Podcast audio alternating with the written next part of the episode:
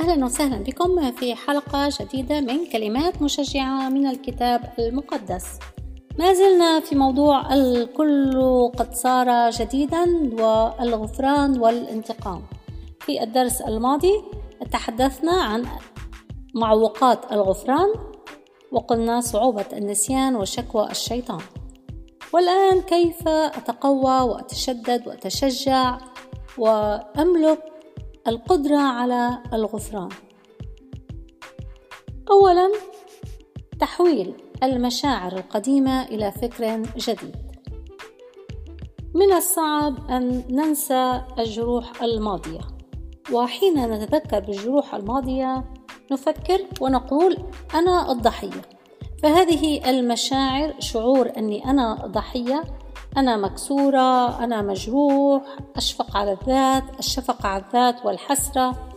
وهذه المشاعر نريد أن نبدلها بحسب كلمة الرب. يجب أن أسلم القيادة لفكر الرب، لفكر حسب كلمة الرب، ولا أعيش بالمشاعر. القلب أخدع من كل شيء وهو نجيس من يعرفه، هذا في إرميا سبعة عشر تسعة. فالقلب أحيانا والمشاعر أحيانا تقودنا إلى ضعف، وتقودنا إلى أن نشعر بحسرة على الذات وأنا ضحية وشفقة على الذات. ولكن الحقيقة الذي نشفق عليه هو الشخص الذي يؤذينا. الشخص الذي يؤذي هو شخص ممسوك من الشيطان. الشخص الذي يؤذي هو شخص جعل نفسه أداة في يد الشيطان لإيذاء البشرية، فالحقيقة هم ضحية شرهم. فالإنسان الذي هو ضحية مكايده وشروره هو الضحية، فيجب أن نصلي له إلى الناس، نصلي لهم حتى يتوبوا. في تيموثاوس الثانية الأولى الإصحاح الثاني العدد الرابع، الله يريد أن جميع الناس يخلصون وإلى معرفة الحق يقبلون. فإذا نحن نتذكر أن المسامحة هي ليست مجرد مشاعر وعواطف، المسامحة هي فكر، فكر جديد، لأن الرب يقول لنا في روميا اثنا عشر لا تشاكلوا هذا الدهر بل تغيروا عن شكلكم بتجديد أذهانكم لتختبروا ما هي إرادة الله الصالحة المرضية الكاملة. فإذا المشاعر القديمة يجب أن تتحول إلى فكر، أن أفهم أني أنا لست ضحية، أنا إنسان منتصر بقدرة الرب الذي معي، أنا أنتصر على الشر، لا يغلبنك الشر بل اغلب الشر بالخير، وأن الضحية والذي يستحق الشفقة هو الشخص الذي يكيد للآخرين ويعمل الشر للآخرين. الغفران، تعلمنا درس في الغفران حين صلب الرب يسوع على الصليب.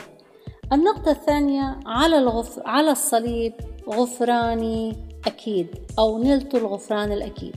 فالنقطة الأولى هي تحويل المشاعر القديمة إلى فكر جديد. النقطة الثانية هي على الصليب نلت الغفران الأكيد. على الصليب الرب يسوع سامح الذين دقوا المسامير في أيديه، صلبوا الرب، دقوا، ثقبوا يديه ورجليه، ومع ذلك قال اغفر لهم لأنهم لا يعلمون ماذا يفعلون. إن كان الرب يسوع الذي كان الطاهر القدوس الذي لم يفعل خطية يصلب ويهان ويقبل كل هذا حتى يكفر ويدفع ثمن عقاب خطايانا، ومع ذلك يسامح الذين أذوه، فمن أنا حتى لا أسامح غيري؟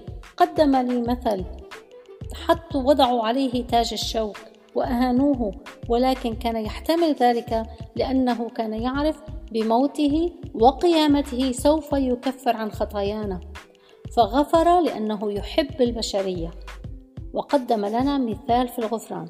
لو كل شخص منا فكر في أسوأ عمل عمله وأسوأ فكر فكر به، لعرف أن الله لم يفنه من على وجه الأرض لأنه إله محب.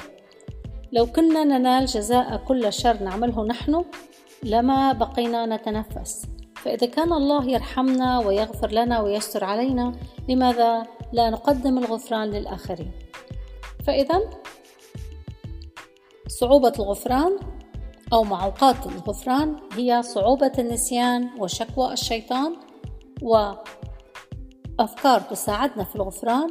أولاً تحويل المشاعر القديمة إلى فكر جديد ولا نسلم القيادة للمشاعر.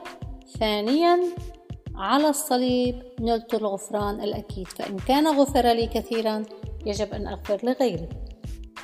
حين نصلي الصلاة الربانية نقول واغفر لمن أساء إلينا كما نغفر نحن للذين أذنبوا إلينا، واغفر لنا كما نغفر نحن للمذنبين إلينا. فنحن نقول يا رب اغفر لنا لأننا نحن أيضا نغفر للذين أذنبوا إلينا.